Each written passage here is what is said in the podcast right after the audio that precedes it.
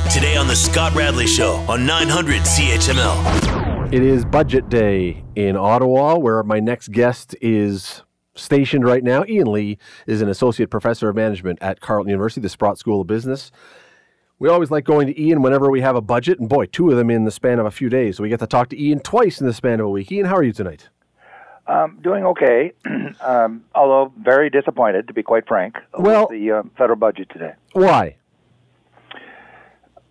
I'm going to go big picture. You know, they throw out lots of little, you know, goody points that'll make people happy, and you know, it's like a magician's trick. And I use this. I really mean this on without being unkind.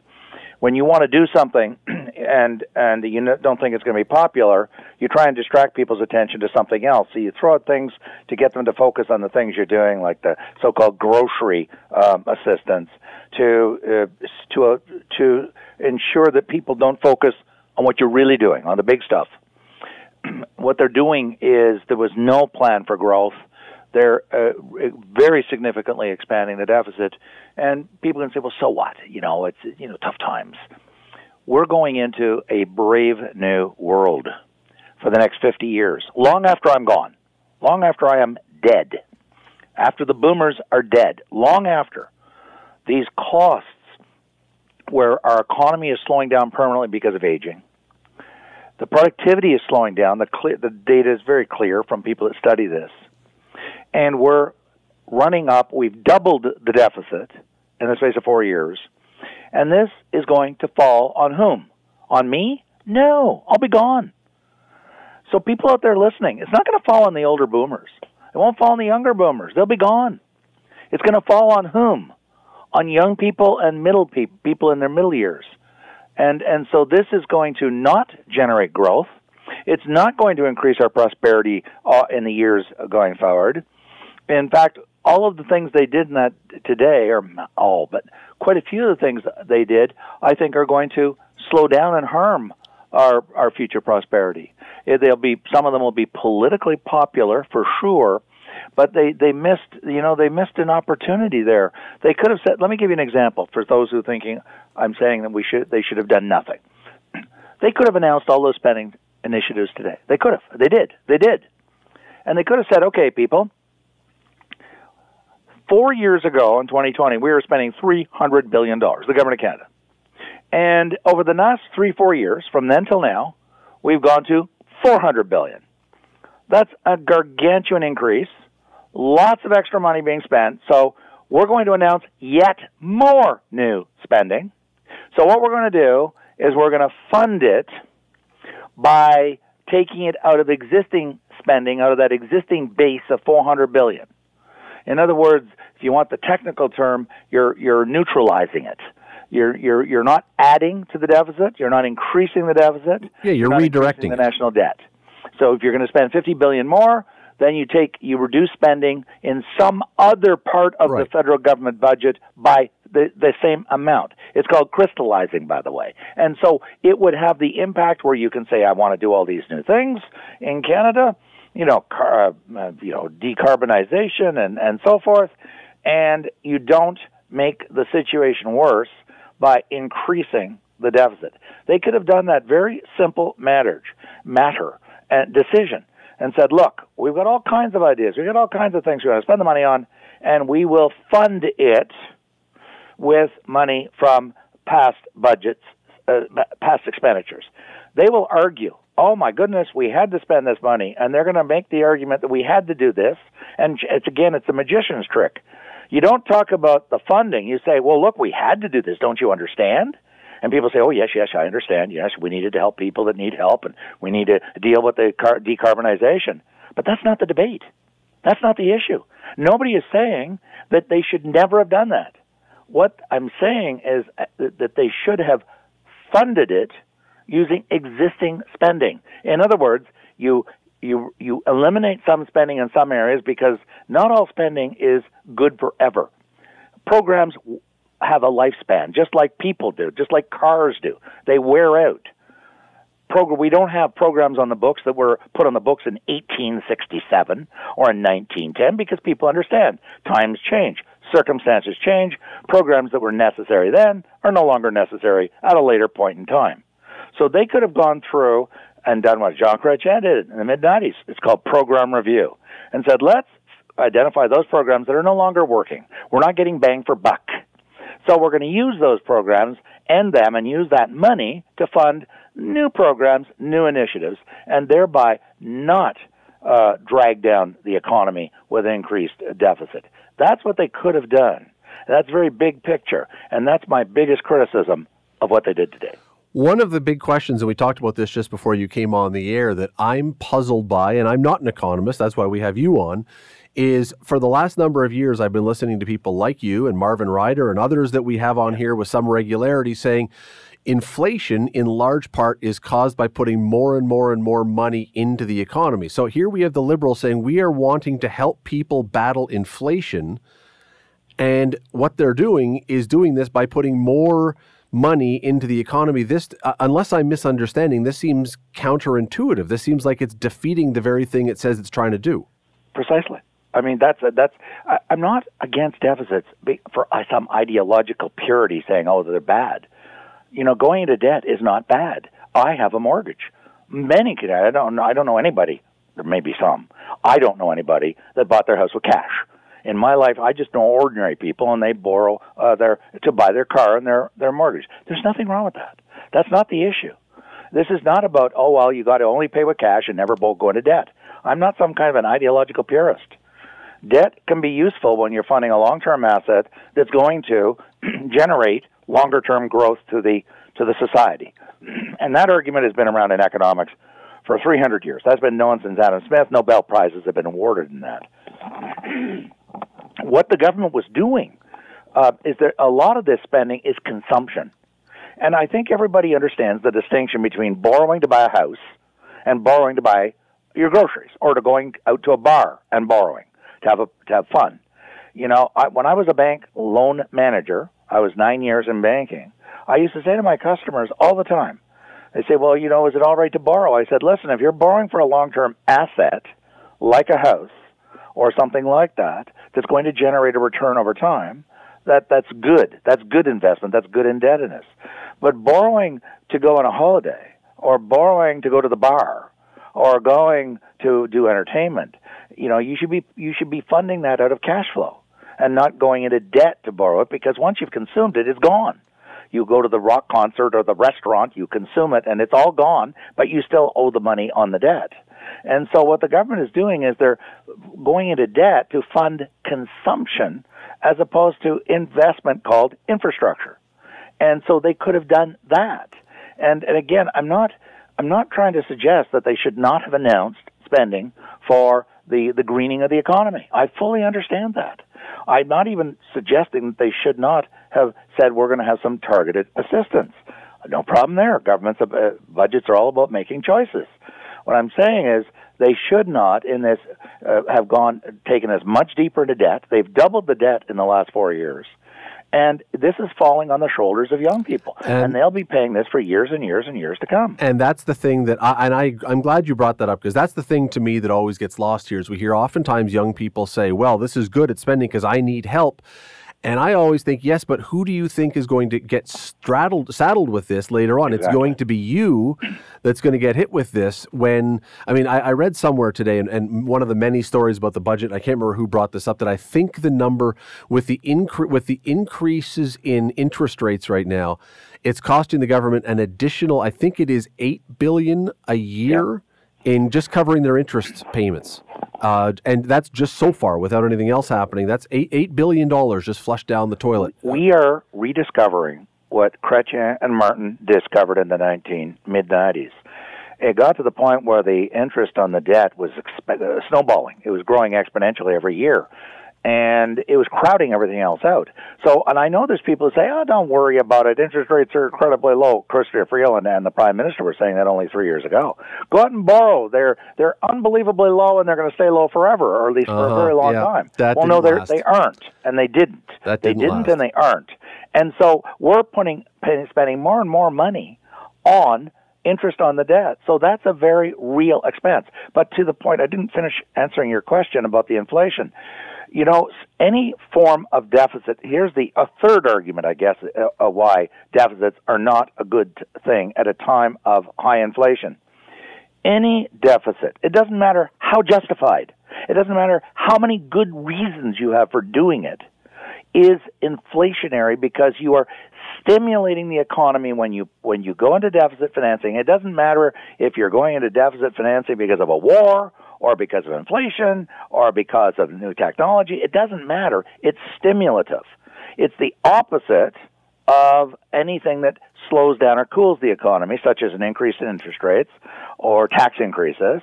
Okay, that takes money out of the economy and cools it down. Anytime you run a deficit, no matter the reason, you are stimulating the economy.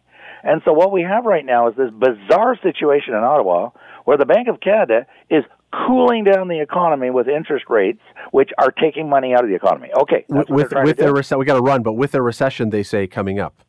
Yeah, and then on top of that, you've got them stimulating and ca- contradicting what the Bank of Canada is doing, and so this this is not only doesn't make any sense, but it's it's not going to be uh, it's not going to be helpful to the war on inflation. So what they're going to do, this is going to, at the edges, at the margins, make things worse, not better. Ian Lee with the Sprott School of Business at Carleton. As always, we appreciate you coming on and talking about this. Thank you.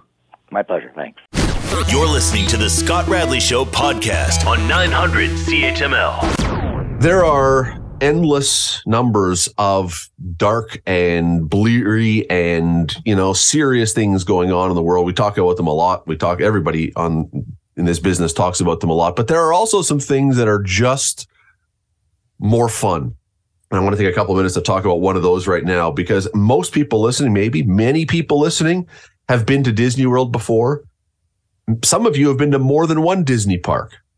There are 12 of them around the world. How would you like to do all 12 in 12 days, doing every single ride in all the parks? I don't even know how that's possible, but my next guest just did that. Nathan Firesheets is his name. He joins me now. Nathan, how are you today?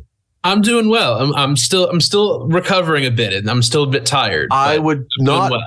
I would not doubt that. So first of all, I mean, there's so many things here. I didn't even realize there were 12 Disney parks. I knew there were a bunch. I didn't even know there were 12. Where are they all? Yeah, so there's two in Paris, one each in Shanghai and Hong Kong, then two in Tokyo, two in Anaheim, California, and then four in Orlando, Florida. So you decide that you now you obviously are a Disney guy, right? You've been going to Disney parks for a while. This is not brand new to you. I mean, I, I don't really consider myself like a Disney super fan. I'm more of a general theme park roller coaster enthusiast. Okay. Um, I really didn't start going to Disney very much until the last few years when I started doing these these ride challenges. I never grew up going to Disney. We went one time for a day when I was four. Okay. Um, okay. You know. All right. So somewhere along the way, though, you come up with this idea that you're going to get to all 12 what what led you to the idea i can do all 12 parks in 12 days because again these are not next door to each other oh no. So well first it was okay well what what vacation do i want to do for 2023 where do i want to go? What do i want to see? And i was like you know what? Let me go visit the the disney parks. Like that'd be kind of cool. Like i've been to the ones in the states. Uh, I visited the ones in Japan briefly before. It's like, okay, well, you know, let's let's do this. Then what what would it look like to know, maybe try to do this as one big trip. And then the dominoes just kind of started falling into place. And it was like, okay, this could be a thing. But there were still a bunch of travel restrictions. Like I was looking at this last summer and you couldn't go to China. You couldn't go to Japan. You certainly couldn't go between China and Japan. So I had to wait until all those travel restrictions finally lifted uh, just after the new year. And then I really was able to start planning in earnest you almost need to be uh, a military operations person to be able, I would think, to figure out the timing of this, to make the flights, to get to the place. Like, how, how do you put it all together, first of all? Lots of spreadsheets. I guess. I, I've I've been telling people this. You know, you think this is a Disney trip? No, no, no, no. This is equal parts uh, travel logistics, physical endurance, and Disney stuff. Um, it it really is that big of a logistical puzzle and just a physical challenge. Yeah, no, I would think so because you you would have to then sleep on the flights, right? That, I mean, there's that's yeah, the only time you could sleep. Well, so yeah, th- there there were some overnight flights. I did have plenty of overnights in hotels, but realistically, you know, once you're dealing with getting in and out of the airports, getting in and out of the parks, uh, dumping footage off of you know all my cameras, getting everything charged, all that, I, I was averaging maybe four to six hours of sleep a night. But here's the thing. So it's it would be well not easy. It would be easier to do this if the idea was I'm going to go to all 12 Disney parks and just sort of set foot in there just to say, "Oh, I arrived. I you know, I, I came in. and Here's my ticket. I can prove it." But you also said you're going to do every single operating ride in all the parks which is its own problem for two reasons. One, because that's an awful lot to do. And two, anyone who's been to Disney knows it's almost impossible just on one day to get to all the rides. Well, then that's where you know doing these challenges for the last few years has really prepared me because there's a whole community of people that strategize and optimize how to do everything at a Disney resort in a day. Uh, like it, all, all four parks at Disney World, every ride in a day. Like there are, there's a whole community of people that have have done that. Uh, it's very difficult. It requires precise conditions and a lot of strategizing, and things have to go your way. But it is possible, and it has been done, even as recently as within the last month. Somebody did that. But, um, it, but anyone who's been there knows that you're going to get to a spot where there is a ride that has an hour and a half wait or a two hour wait, which would screw everything up, wouldn't it? So the challenge for those is you want to to target those kinds of rides you know, very first thing in the morning or at the very end of the night when they they either have a minimal wait or when that wait you know won't necessarily hurt you. Like if you get in line for that right before the park closes you know you just that doesn't hurt you. You just have to stand in the line. But the bigger thing is being able to leverage the the line skip opportunities. You know now instead of fast passes we have the genie genie plus lightning lanes uh, and leveraging those and knowing how to work that system um, a lot of people they just they take it at face value and they go, oh well, you know, I can I can get a you know a big Thunder Mountain at 4 p.m. and they just they take that and that's all they do with it, and then they just sit around and twiddle their thumbs for six hours.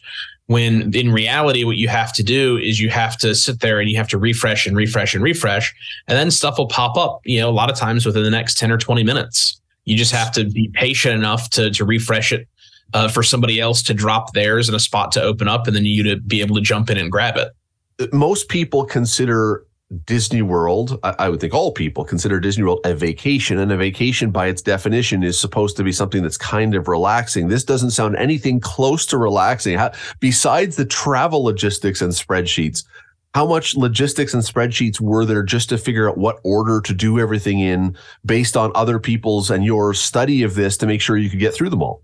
So that wasn't too too too much. Um, I kind of have this weird innate ability to visualize park and crowd flows and come up with with kind of a plan without having to do too too much effort. Um, I can't explain it, but it just it clicks in my head. I'm an engineer, and just these things just I don't know. Uh, some things just click for me, and that's one of them. But I did make some notes like, okay, prioritize these rides first because they don't have any line skips you know, they don't have, you know, the Genie Plus or yeah, a single rider line or anything like that. Yeah, and they tend to get a big line. But beyond that, it's just you have to kind of you you're gonna get stuck waiting in lines. The challenge is you want to make sure that you are maximizing the time that you have to get through everything else before you have to wait in those lines. Because if you get stuck waiting in a 30 minute line the very first thing in the morning, your opportunity cost is just so high because there's so much else that you can walk right on that yeah. first half hour of the day. So it's recognizing that, hey, yes, that 30 minute line for that ride might be shorter than the 45 minutes or an hour that I might have to wait for that later. But I could get on five other rides while I'm dealing with that ride. And those are going to be 5, 10, 15, 20 minutes later. And that times five adds up to a much, much bigger number know, knowing what your plan was and what the target was here and what the goal was to do all the operating rides in 12 days in the 12 parks, did it become stressful though? When there was a bit of a wait, do you start looking at your watch going, I, am going to fall behind. I got to get this. I got to get this. Was it, yeah, was it the, totally stressful? There were, there were definitely some stressful moments where it felt like, okay, the math just isn't going to work. Uh, when I was at Disneyland, um, because of the the timing of the flights, I didn't show up to Disneyland until the early afternoon, and I had to clear the entire park by the end of the night at midnight. Which was how many rides at Disneyland? Uh, 34, 35, oh, mid 30s. Um, okay. and and so you know I had to save Fantasyland for last because normally that's it, first thing in the morning you would hit Fantasyland when all those rides are walk-ons, um, but I had to save that for the end of the night and hope that the park cleared out, and the park just wasn't clearing out. Um, you know, the fireworks were done and it was, you know, 9, 10, 10 30, 11 o'clock. And these, these lines were still 20, 30 minutes and I needed them to be five minutes. And then just all of a sudden 1130 hit and everybody just left. And I was able to just go bang, bang, bang through the last several that I didn't think I was going to be able to do. So the one thing, and we got to run here. The one thing that I noticed in some pictures, uh, you did have something, a note on your backpack that was explaining what your target was, what your what you were working on here, the twelve in twelve. Did anybody ever see that and say, "Oh, Nathan, just come on, go ahead, skip ahead of me. I want to make this work for you," or did you have to legitimately wait with everybody? So I, I, had to wait in all the normal lines. But the crazy thing about that sign is that was only on my backpack my very first day. Oh. It rained that day, and that got ruined. the, the person, the person who who took that picture was in line behind me to wait, waiting to get in the park that morning. They never said anything to me. They messaged that picture to their sister, and their sister tweeted it, and that tweet went viral. Yeah, no, your uh, people can read about Nathan. The the there are um, there are roughly 42,000 stories about Nathan online. Everybody, because this is just, again, it's such a dark, where there's so many bad things going on right now. It's just fun to have a, a story about something that is not really serious. It was serious to you, I get it, but not, you know, in the grand scheme of the world, all that serious. And it's just kind of a fun thing. Uh, and Nathan, listen, this is 42,00001. So I listen, I, I appreciate you taking a few minutes today. Thanks for doing this. No, it's my pleasure. And if I can, I just want to shout out that the really the best the best thing about this whole thing was the cast members. They really make the magic happen, and it was so fantastic to meet all of the all of the great the great people that work at Disney uh, day in and day out, making the magic happen for everybody that visits. So big shout out to all of them. That is uh, Nathan Firesheets. Thanks for doing this. Oh, thanks for having me. I appreciate it. And I should have asked uh, just before we go. Well, he's gone, but I when we had talked before he came on, um, twelve thousand dollars was the price to do that for him. And if you wanted to, Disney now has a you could do something similar. Well, they will do it for you, flying around all twelve parks in a Disney charter flight and you'll stop at things like the pyramids of Giza and the Taj Mahal um, $102,000 per person US if you want to do it. So he did it the cheaper way by like a tenth. You're listening to the Scott Radley Show podcast on 900 CHML. We don't often on the show, we don't often talk about soap operas, and we don't often talk about feuding celebrities, but there's two, those two things are coming together in a, real, a really fun and interesting online feud right now. So Eva Longoria, you probably know Eva Longoria. She was in Desperate Housewives, and she's been in a bunch of other things. She was on a show a little while ago, within the last week or so, a talk show, and she said this, and this is her quote: "When I got young and the restless, it didn't pay enough for me to live off being an actor, so I continued being a headhunter and young and doing Young and the Restless. And I would hide the fact I was on Young and the Restless to my clients because they didn't want like a dumb actress handling their accounts." Well, let it be said that uh, Eric Braeden, who you probably know as, as Victor Newman, Victor Newman from Young and the Restless. Um, that's my very bad Victor Newman impression. Uh, Victor Newman did not take kindly to soap opera actors being disparaged this way went on Twitter and said, and I won't do it in my Victor Newman voice. Uh, Eva Longoria, you just made derogatory remarks about daytime actors. You simply weren't good enough to survive the pressures of this medium. You were very lucky to get on that quote housewife show. You did one show in eight to 12 days with mediocre but salacious dialogue. Our actresses would run rings around you, and they did then. From Robert De Niro to whoever they all are, many of them started in the medium you denigrate. It shows a complete lack of class. Well, I know someone from around here, he's a Hamilton guy, who can speak to this.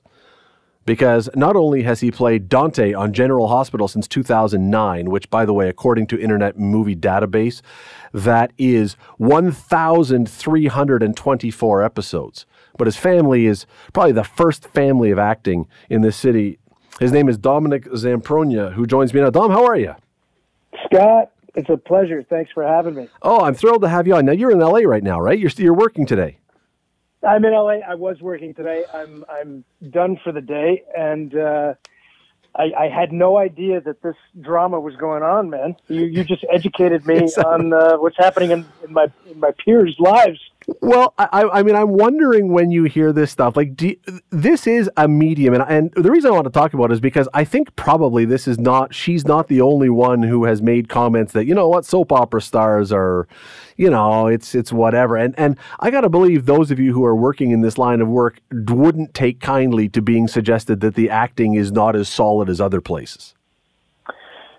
No, I mean, I know firsthand the acting is just as solid as other places. Actually, perfect example for you is, uh, and by the way, like what you were saying, Eric said, I agree wholeheartedly. Like a lot of people can't actually handle the amount of material and, and the, just the sheer volume of, of work that we do in a day, and it becomes overwhelming, and they usually don't last. But um, it takes a muscle, right? It's a muscle that you don't know that you have until you actually have to exercise it.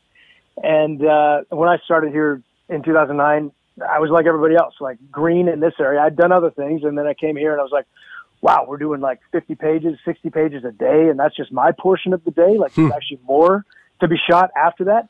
And I, I mean, when we spoke last time, I was like, I was considered us the blue collar, you know, element of the film industry. You know, uh, from the crew, cast, everybody on down. It's just, it's just a hard working, no frills kind of churn it out environment. Um, but we have a lot of fun, and you can't you can't make it if you don't know your stuff, and uh, and you you really don't last long if you if you don't know your stuff and you don't have something to bring to the table as far as your ability. And it's hard to speak on it without sounding like you're tooting your own horn, but um, it's not easy, you know. In this in in in in this uh, medium, uh, nothing is but as a perfect example, I went and did a, an, ex, an episode of NCIS LA last summer, and I'm sitting there with Chris O'Donnell and Eric Christian Olsen, who are two really awesome dudes. And they said in between takes, they're like, "Man, you were killing this." And I was like, "Thank you." And they said, "This is the toughest job in L- in Hollywood to come in here and do a you know a three and a half page guest spot." And I was like, "Well, I appreciate it. You know, I've been doing this a long time." And they're like, "What have you been doing?" I said, "Well, General Hospital." They're like, "Oh, okay, that explains it." You know I mean? like, well, I, I, have to think that uh, honestly, I have to think. Now, I've never been an actor. Um, you know, the, doing you what I should be though. That impersonation of Eric was amazing. Well, all you got to do is whisper and, and try and put breaks in the words. But anyway, I thank you. Oh, but that's very good. Um, but the idea of doing a play is working every single day. So there's the grind of doing that, but it would seem that what you do is doing a play every day, except you have to learn all new dialogue every single day before you go on stage. It's it's an enormous amount. It, it is. It can be overwhelming, but uh, you know, at the same time, to do eight pages a day is has its own challenges. When you have to do one scene for three or four hours straight, that's a different muscle you have to exercise, right? If you're going to do one scene for three or four hours that you have to make as organic as possible over the course of everybody's coverage, you know, you're doing a master shot, you're doing medium close-ups, you're doing close-ups.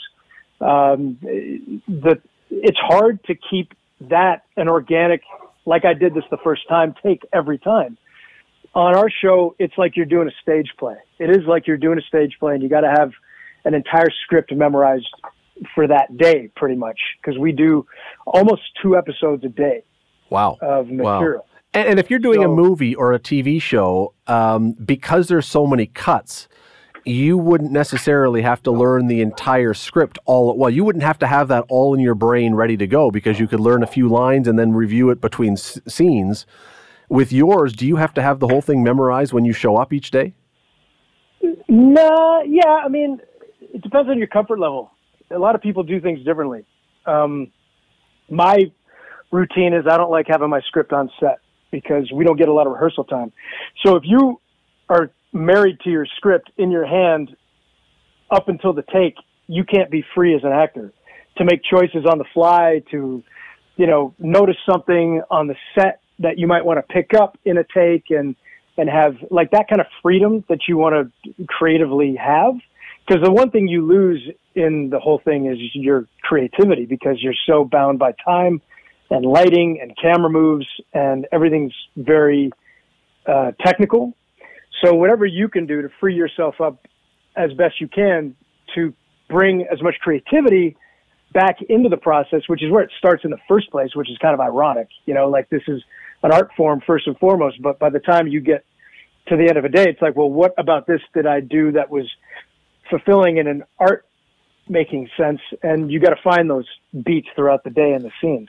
So whatever you have to do for your own person, for your own process is, is, you know, I know people who can go in there and do that with the script in their hand. Me personally, I cannot, but there are people who can. All right, let, let me go through your day then, because, uh, well, I mean, when I was working, when, when the Spectator building was open before COVID and everything else, we had more than a few times. Uh, I guess the, the newsroom, whatever, was perfect. We had a whole bunch of movies that were filmed in there, The Handmaid's Tale, and, and this and that and the other. Lots of, a million, I mean, Hallmark Christmas movies, uh, half of them apparently were, sh- were shot in the Spectator newsroom. So we've yeah. watched with, you know, hundreds of people scurrying around and doing this, and, and probably most people listening have seen a shoot somewhere, so they have an idea. And it looks like an incredibly onerous, slow moving, cumbersome process to film a movie. I'm guessing it's very different for yours. So let's go through your day for a second. When when do you get your script for the next day? Usually get the script for the next day a week ahead. So tomorrow, if I was shooting tomorrow, I would have got tomorrow's script last Wednesday, for example. Um, but the problem is with that is you can't really look at tomorrow's script last Wednesday because you're looking at today's script last Tuesday. right, I mean? right, like yeah. So it, it kind of it gets a little chock a block. But um, when I first started, they gave me my first two weeks of scripts, and so I was like, "This is great. I can go in there. I'm, I'm I want to hit the ground running. I want to be the guy who goes up there completely prepared because I'm the new kid on the block. I want to show them my shit, my stuff." Sorry, I almost said a word I can't say on the radio. Uh, but uh, and, and but you realize shortly thereafter is you don't get that two week buffer anymore. Um, you have to kind of cram it all in at night after work, or you got to do it on the weekends in spare time. Now it does get easier because that muscle I was talking about before it does get stronger. It's like going to the gym and doing curls. Your biceps get bigger. You work this muscle, it gets better at remembering the short term stuff. Um, don't ask me what happened a week ago on the show because I can't tell you, but um, I know what happened today and yesterday because that's you know the most recent. But um, yeah, so you get it a week in advance.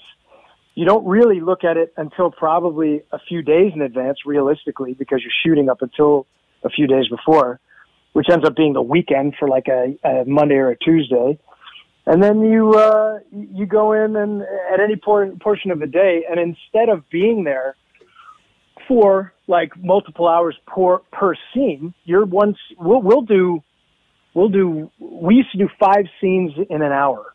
Wow. And and now we do I think we do even more. I think we're up to seven or eight scenes in an hour, maybe. So do you get the chance to then say, ah, you know, I didn't really like my take on that one. I want to do it again, or is it just no? You just make sure you get it right the first time. Well, there's little things you can you can you can ruin a take if you're really not happy with how it's going. You you just you just say, all right, like, enough of this. Like let's just let's just get a fresh run at this. But the element of the tightrope, I always liken it to a tightrope.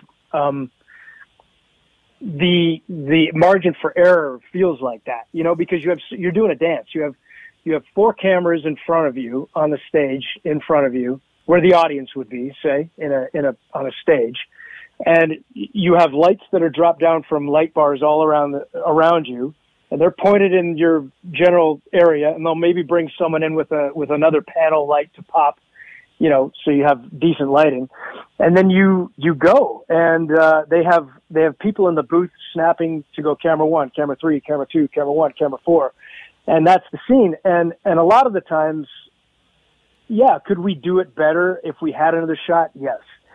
Do you have to be okay with it at the end of the day? Maybe feeling like your best work isn't going to end up on TV? Yes. And that's kind of frustrating sometimes, but it is the process, you know. Otherwise, you wouldn't we wouldn't get it done. And who knows where we'd be if we wouldn't be able to get those 100 pages of scripts done in a day. Do, do you think eh, when, when we go to this? Oh, by the way, let me ask you this just about the acting process. What do you call the thing? Because there is one thing that only soap opera actors do, and I don't know what you call it, but it's at the end of the scene, right when they have to go to a commercial, and there's I'll call it the pause. You, you make oh, your, it's called a tag. It's a tag.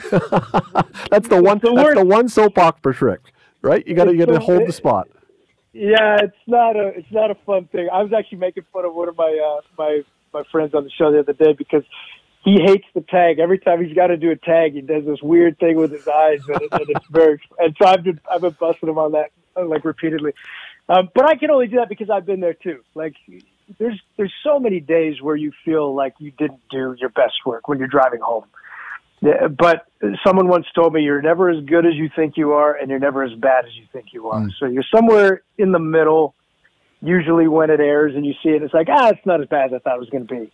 but but do you do you believe so going back to where this whole thing started from now the, the, interesting part about this is this is a an actress or an actor whatever you want to call her now um, mm-hmm. making a comment about another medium another line of work which is probably why victor newman eric Braeden got upset about this but uh, do you get the sense that the general public looks at soap opera actors as not the same as movie actors or sitcom actors or something do you do you think that there is a um, uh, I don't know, an opinion that somehow it's less? There's definitely a stigma, I think, that has always existed around soap opera acting.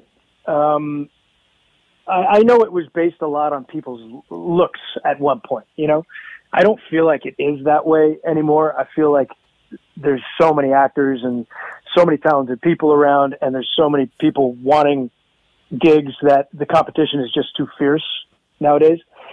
Um, I think what what did it for soaps is they're on every day, right? Like this has affected, I think, everything down to the Oscars, where you, you know we used to hang on the edge of our seats till we could see, you know, Tom Cruise or Schwarzenegger or whoever your favorite actors are get out of a limousine because you never saw them, you never heard from them. There wasn't social media. They weren't they weren't on TV every day. Soap opera soap operas are on every day of the week. Um, what's funny is the fans are rabid. They are, you know, you walk in down the streets of New York and you got construction workers shouting my character's name from scaffolding. That's you, know, you, like you get you get Dante more than Dominic when you walk down the street. Oh yeah, hundred percent. I mean, that's the difference too. A lot of fans come up to you and they call you a character name. They don't call you your actor name. They call you your character name because that's how they know you, right? I mean, they they know we don't advertise a lot of our names and we don't we don't feature our names. Our names come up at the end, you know, with with our camera people and our casting people and our lighting guys and all that kind of stuff. We don't we don't really have a spotlight like you would at the beginning of a major movie or a series like an NCIS. You know what I mean? Yeah. It's uh, it's a different beast, but I think I think yeah, there is an element of overexposure that that comes along with it that makes it maybe seem like a little more or a little less uh, of a spectacle um, than than the rest of the industry. But but to me, I kind of like it. I like it that way. Really, why should people be celebrated for doing their work? Like it's it's kind of crazy. It's kind of a funny, it's a funny thing, right? In society that we look at. I mean, award shows are hilarious. Like, like why are we awarding people for doing their job? Like I always and, find that. And and so people know. I think they probably do. But you've been up for best actor, best supporting actor a number of times. I mean, you, you're you're really good at this. I, I wonder if when we're talking about this, you know, you mentioned Chris O'Donnell on NCIS a while ago, and, and he said, mm. like, where have you been? I, I, when you said that, I was like, well, how does he not know where you've been. Do you think that being a soap opera actor has a negative connotation if you go and audition for a movie or for a TV show and they say, What have you been doing? And you say, I've been on a soap. Do you, does that help or do they look at that with a, an eyebrow raised? I think it depends on the per, on the, on the casting person. Like, there's a lot of casting people that, you know, I'll go in and they'll be like, "Oh, by the way, I love you on GH." I'm like, "Oh, cool, thank you." That's good. That's good. uh, there's some people. I went in one time and did an audition, and the casting director said that was a little soapy, and I said, "Oh, really?" Like, I've never been called soapy in my life. I don't even know what that means. Like I'm, I'm the most unsoapy actor in my uh, I can think of. You know, because I, I, everything I play is true, but. um you you it's that stuff's sort of out of your control and you don't really I know there's people that subscribe to that for sure. I know there's there's actors in in our business that are like yeah, it takes a while once you get off the soap to to get back to get onto something else. I just think that's the nature of being an actor. I don't think there's any one job. You you do any job for a long enough time, people are going to have a hard enough harder time seeing you as something else. If if you play like I've been a character, the same character for a really long time. If people watch that show for a long time, they're going to say, "Oh, I might have a hard time seeing you as anything but." And I think that's more what it probably comes down to, because there is an element of of of work these days that it, it, it's what's the most bankable option. But I can tell you stories that I've heard, A-list actors that you would say, "You got to be kidding me," when they pitch a show and they say, "Okay, great, but who else do you have?" Well, I have this other A-list actor. Okay, great, but who else do you have? Well, I got this other A-list actor. Okay, great, but who's running the show? Well, maybe we get so and so's husband, who's uh, an Oscar-winning thing to run the show. Well, we'll only give you the money if he signs on to direct every episode of the series. Like it is such a it is such a um, a fearful industry because no one wants to put something out that isn't going to get investors and studio money back. You know what I mean? Yeah, yeah. So from that element, yeah, you could definitely say that. Like who? Why would Chris O'Donnell know Dominic Zamprogna? he wouldn't. You know, he doesn't watch soaps. I wouldn't know who Dominic Zamprogna was if I wasn't Dominic Zamprogna because I don't watch soaps either. But I don't watch NCIS either, Scott. So I only know I only know Chris because because the Scent of a Woman, and I thought it was a great movie. I thought um, you were going to say Robin from Batman and Robin. Oh yeah, that's right. I left that, that wasn't that wasn't my favorite Batman, but uh, you know, I think it's it's all in the. Uh, it's it's a funny industry, and yes, it definitely exists. What you're asking, um, but I don't actually subscribe to it. So I think it it depends on what you actually let penetrate your kind of bubble. You know what I mean? Well, it's good. It's good that Victor Newman has your back and is standing up for all of those of you in the industry. And uh, and you know, I could say his name Eric Braeden, but you know, funny thing, you, kind of what you touched on. I don't know that anybody, if I said Eric Braeden, how many people would know who he is? You say Victor Newman, everybody you know knows who Victor Newman is. Everybody yeah. knows who Victor Newman is. Uh, yeah. That is uh, Dominic Zamprogna. He is, by the way, the brother of Gemma Zamprogna, who you probably know as an actress, the son of Lou Zamprogna, who's Hamilton Gallery of Distinction member, along with his mom. Um, listen, really appreciate you taking a few minutes today to talk about this. My pleasure, buddy. Thank you. I miss my hometown and uh, happy to be here with you. Well, next time you're back, you'll have to pop in studio. We'll talk again. But really appreciate you doing this. Thanks. Thanks, Scott. The Scott Radley Show, weekday evenings from 6 to 8 on 900 CHML. The Scott Radley Show podcast is available on Apple Podcast, Google Podcast, and wherever you get your podcasts. I'm Scott Radley. Thanks again for listening, and do not forget to subscribe to this podcast. It is free. You will never miss an episode, and also be sure you rate us and review us. Whatever you think of us, we'll take it. Thanks for listening.